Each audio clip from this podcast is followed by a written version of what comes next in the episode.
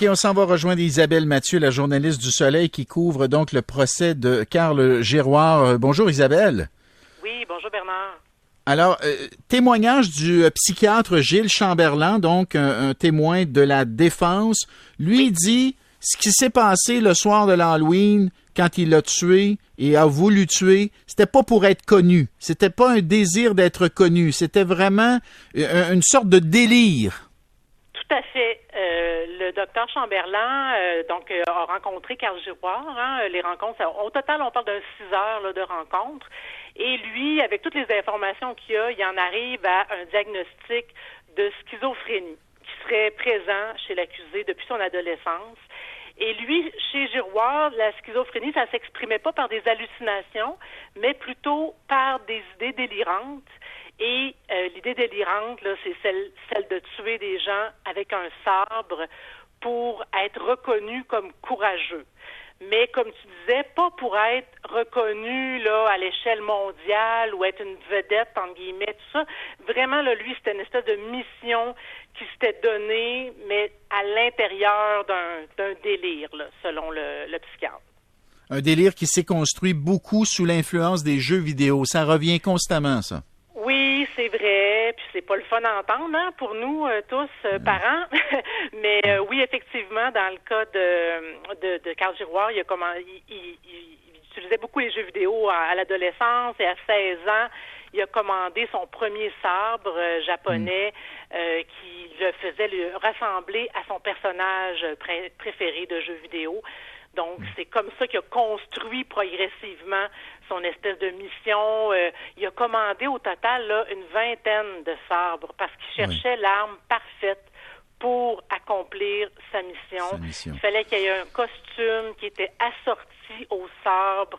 Il y avait mm. des dizaines de détails dans ce plan-là. Et c'est, c'est notamment ces détails-là qui font dire au psychiatre Chamberlain qu'on est dans le domaine de la maladie mentale parce que c'est trop, ça va trop loin. Là. Pour lui, là, il n'y a pas d'autre chose que la maladie mentale qui explique tous ces, tous ces détails-là.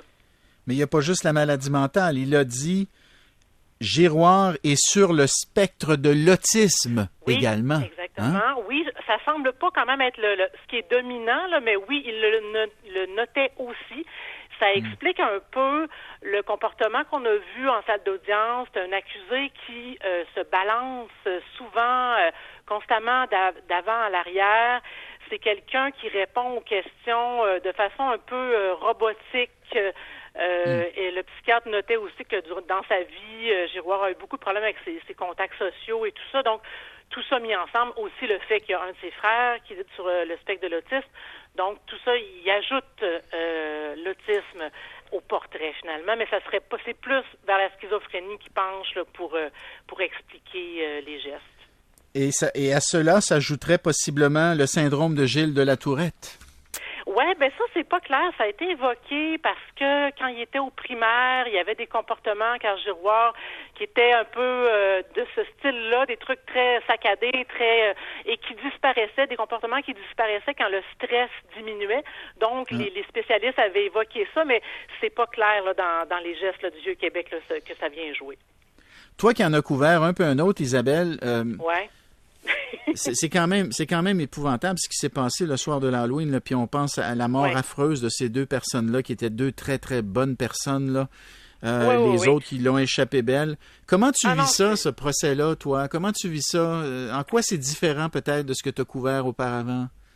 Ben c'est sûr que l'ampleur fait que c'est différent et je te dirais honnêtement on n'est même pas capable moi je suis pas capable d'écrire tout ce que j'entends. C'est beaucoup trop euh, horrible et difficile quand on a le, la pathologiste et même certains bouts des témoignages, c'est trop dur. Ça ça s'écrit juste pas. Donc euh, ça c'est rare que ça m'arrive. Tu veux dire dans la manière la, manière avec laquelle il les a, tués? Euh, il n'y a pas de mots pour décrire ce qui a été fait notamment à, à M. Duchesne et à Mme Clermont. Donc dans ce temps-là, ben on on se restreint un peu parce que parce qu'on est tous des humains aussi là. Donc euh, oui, c'est dans ce sens-là que c'est un procès très difficile par la gravité des, des actes qui ont été euh, qui ont été posés. Alors là, on parle pour la suite des choses, on parle de quoi? on parle de combien de jours encore? On en a encore un petit bout. Euh, le docteur Chamberlain n'a pas terminé. Il va continuer euh, lundi. Là, c'est suspendu pour cet après-midi. Ensuite, il va être contre-interrogé par le procureur de la Couronne, François Godin.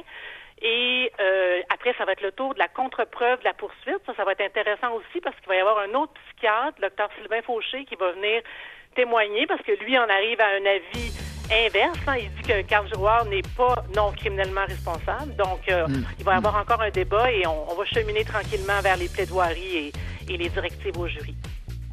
Isabelle Mathieu, journaliste pour euh, Le Soleil, pour les coops de l'information. Merci beaucoup, Isabelle. Ça m'a fait plaisir. À bientôt. À bientôt. On s'en va à la pause. Au retour, on va parler notamment de cette euh, étude très, très sérieuse qui démontre que la race du chien ne détermine pas son comportement.